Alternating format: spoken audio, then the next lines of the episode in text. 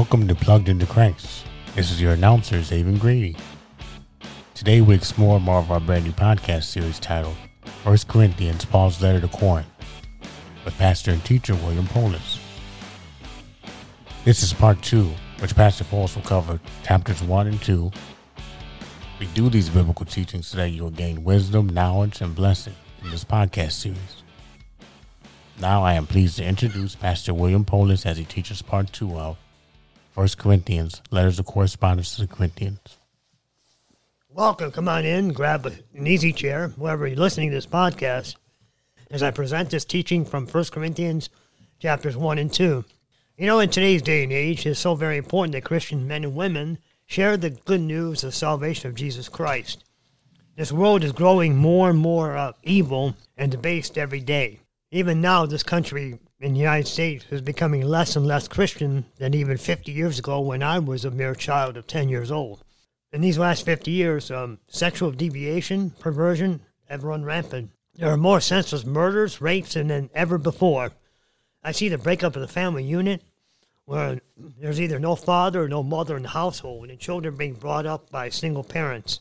Every day, on um, as I work on and on third on the third floor where I work, um, I see children having to go to be with foster parents, and the heartbreak of these child children crying because they don't want to go is it's very saddening. Less people attend church than ever when I was a boy. And this country is certainly growing more and more evil every day. It's under the spell of the devil, and this country is not godly at all.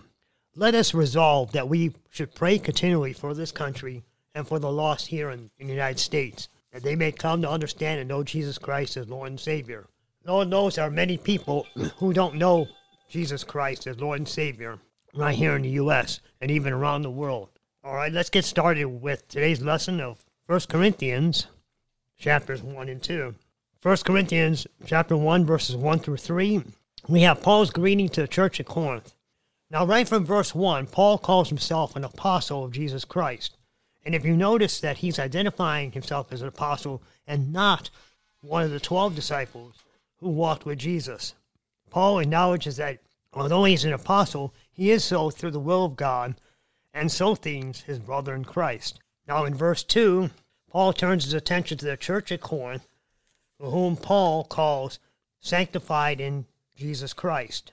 He says they're called to be saints in all places where, which they are and which they have called upon the name of Jesus Christ our Lord, both theirs and ours. Now, Paul closes out his greeting with grace be to you and peace from God our Father and the Lord Jesus Christ. Now, this is a very common type of greeting that was in almost all of, the beginning of, of all, every book that Paul wrote. Uh, well, the only exception of that are the books of Acts and Hebrews. 1 Corinthians chapter 1, verses 4 through 9 are about spiritual gifts at Corinth. In verse 4, Paul gives thanks to those of Corinth who are believers by the grace of God, which were given to Paul to work the spreading of the gospel of Jesus Christ. Paul writes in verse 5 that those at Corinth were enriched in everything by Christ Jesus in utterance and knowledge. In verse 6, Paul says that even the, as their testimony of Christ was confirmed in you, verse 7, he says, so that you would, would not be short in any gift awaiting the revelation of the Lord Jesus Christ. In verse 8, Paul tells them that he will confirm them in the end, that Jesus Christ will confirm them in the end, and they will be blameless in the day of our Lord Jesus Christ. Now, if you listen to what it says in verse 8, he says, God is faithful, by whom you are called into fellowship of his Son, Jesus Christ, our Savior. My brothers and sisters, isn't it nice to know and understand that we are saved and called by Jesus Christ unto himself as Lord and Savior, and that he died for us, and all those who call upon his name and are saved will inherit heaven. 1 Corinthians 1, verses 10 through 17. Sectarianism is a sin. Paul is urging that we all speak the same things in the same mind, within the same judgment. Paul is trying to get the church at Corinth on the same page as, with Jesus. Paul points out that in, in the house of Chloe, there were contentions among them. Well, what type of contentions were there? Well, in verse 12, he points out there were contentions of pride as to whom would be their leader Paul, Apollos, Cephas, or Peter, or Christ. Yes, pride is at the heart of this contention. This pride caused factions to develop within, which in turn caused divisional contentions among them. Now, here is what was contained in those factions. Paul, some believed, was their sublime and spiritual teacher. and so they followed Paul. Others followed Apollos because he was to him, to some, he was a very eloquent speaker. Peter, who was a circumcised disciple uh, that was with Jesus and the other disciples, and this faction thought that he had the authority and wisdom as well as age. And then the final one is Christ.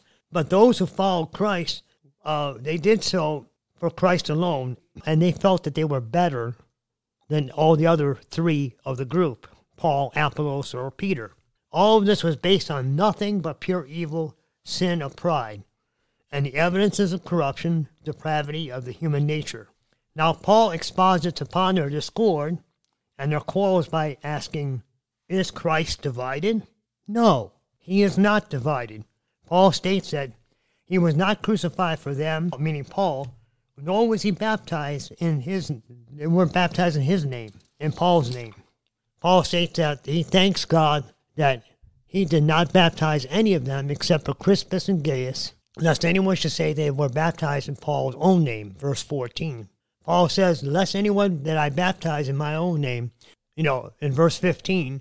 See, Paul in verse 15 is pointing out the fruitlessness of doing something in his own name, which is sinful, and it's not giving Christ the glory in which he's what you need to be doing in the first place.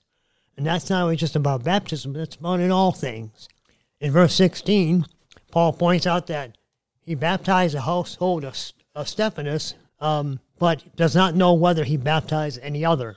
Now, Paul gets the significant part and makes his point to those whom he is writing this letter concerning sectarianism that Christ did not send him to baptize, but to preach the gospel with the wisdom of, not with wisdom of words, lest the cross be made of no effect. You see, Paul is stating that it's not his wisdom of man's words that he was sent to preach the gospel and baptize. Because if that were the case, then the death of Christ, the cross would have no meaning. Rather, it's the power of the Lord and the Holy Spirit which does the work through Paul. 1 Corinthians 1, verses 18 through 25.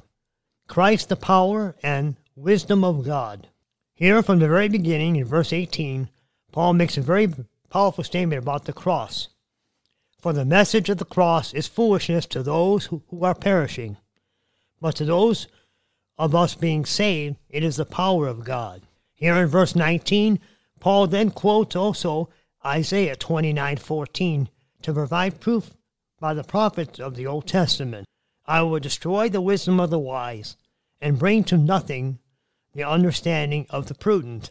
Paul asks in verse 20, Who are the wise? Where are the scribes? Where are the disputers of the age? God has made foolishness of wisdom in this world. To those who perish, it is foolishness, but to those who are saved, it is the power of God. To the Jew, it's a stumbling block, and to the Greek, it's foolishness. But unto those who are called, both Jews and Greeks, it is the wisdom of God verses 21 and 22. Now let's break down that the two sides here for understanding of the scripture. To the first, to the Jews, it's a stumbling block. You see, the Jews could not get over the fact that Christ's crucifixion and death happened. They thought and believed that their Messiah would be a great temporal priest, which would live, reign, and rule here on earth. But when he died on the cross, they thought it to be an accursed death for their king and deliverer. So they despised him and would not accept one who was hung on a tree because they did not believe he was the true Messiah. They required a sign, and that sign would have been that he would have been a temporal priest and lived and reigned and ruled on this earth forever. What they did not realize is that Christ, in performing his miracles of healing, was showing his divine power. And it is evident to the Jews that the Jews did not read or understand or even if they did read the Old Testament scriptures, did not of his coming nature, divine nature, and even his death on the cross, that they didn't believe it or they didn't understand it. Now, the second part of that is to the Greeks, foolishness. The Greeks laughed at the story of the crucified Savior and despised the apostles' way of telling it.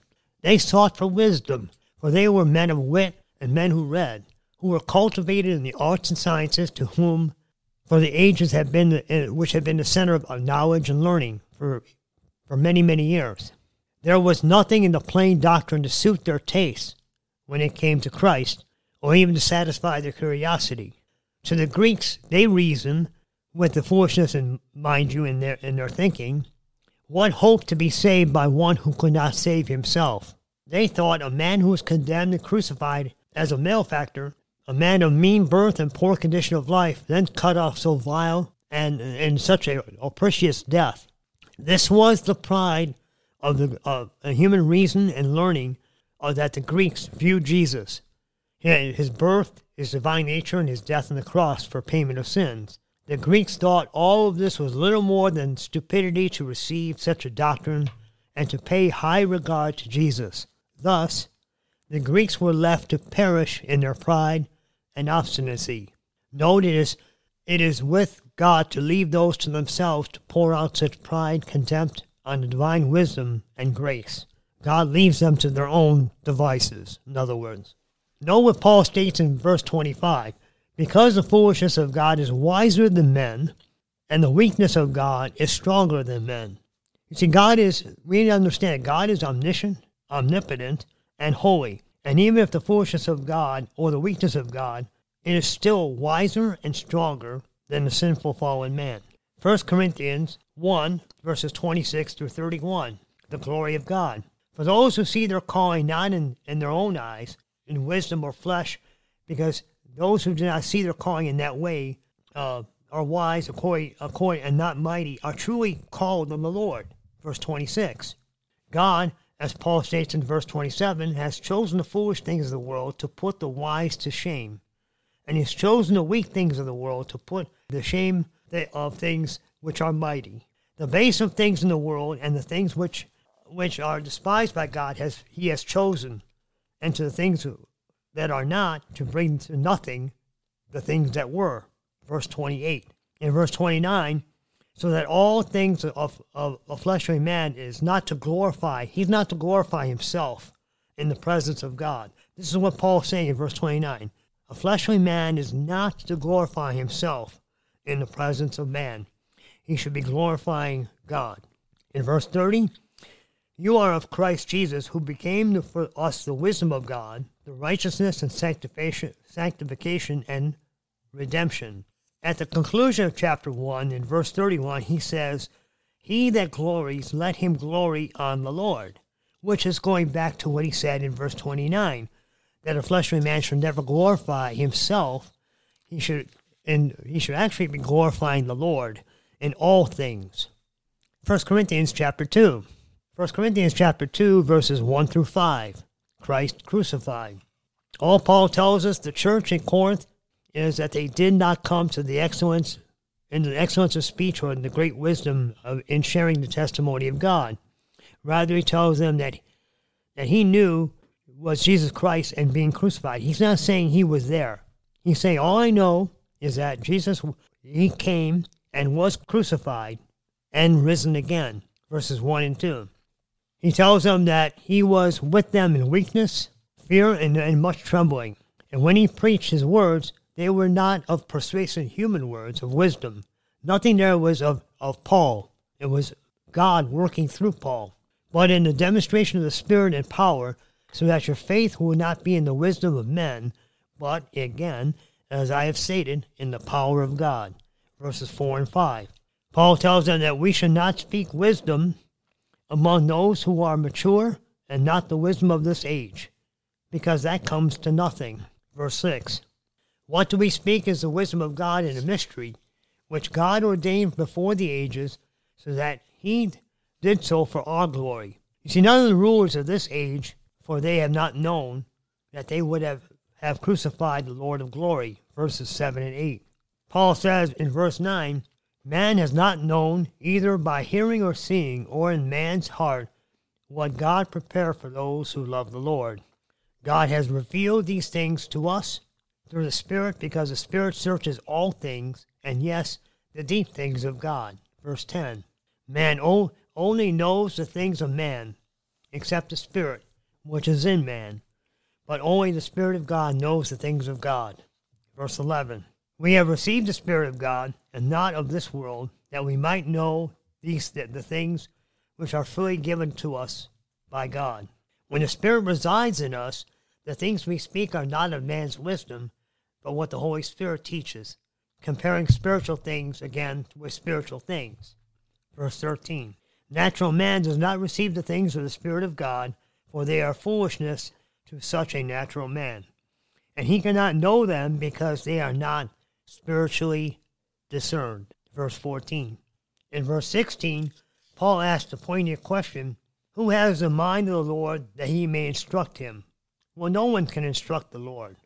A great example is found in the book of Job, chapters 38 through 42 where God responds and challenges Job concerning wisdom and who is the creator of all things and who holds the universe in, his, in their hands.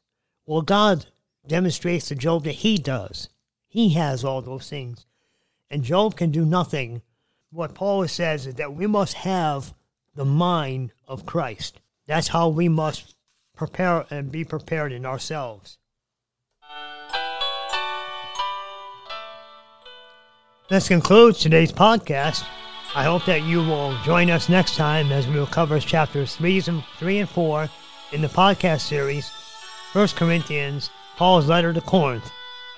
Our earnest prayer here at Plugged into Christ is that our podcasts have helped you in understanding the Bible better and it strengthens your faith and encourage you to spend time reading and studying Scripture.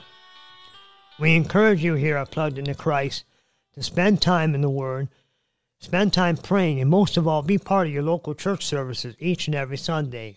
Plugged into Christ podcasts are published through Buzzsprout.com. And now you can set up a free account in order to listen to these podcasts there on, on Buzzsprout. You can also go to the Google Play Store if you have an Android phone or an Apple iTouch phone and download either Spotify or Pandora, and you can catch the Plugged into Christ podcast also on iTunes. You just put the plugged into Christ in the search box and you'll be able to listen and have access to or even download any or all of the podcasts of Plugged into Christ. If you live in Lorain County area, we would love to have you come and join us at Lorain Full Gospel Church, which is located at 1900 West 19th Street in Lorain, Ohio. Our normal church service is Sundays at 11 a.m. We are very thankful for all the, our podcast listeners. But until our next podcast, May the Lord richly bless and keep you. This has been a presentation of Plugged into Christ with your host, pastor, and teacher, William Poulos. Our next podcast will be part three of 1 Corinthians Letters of Correspondence. This podcast is a production of Plugged into Christ and is sponsored through Lorain Full Gospel Church. This is your announcer, Xavier Grady, wishing you a blessed day.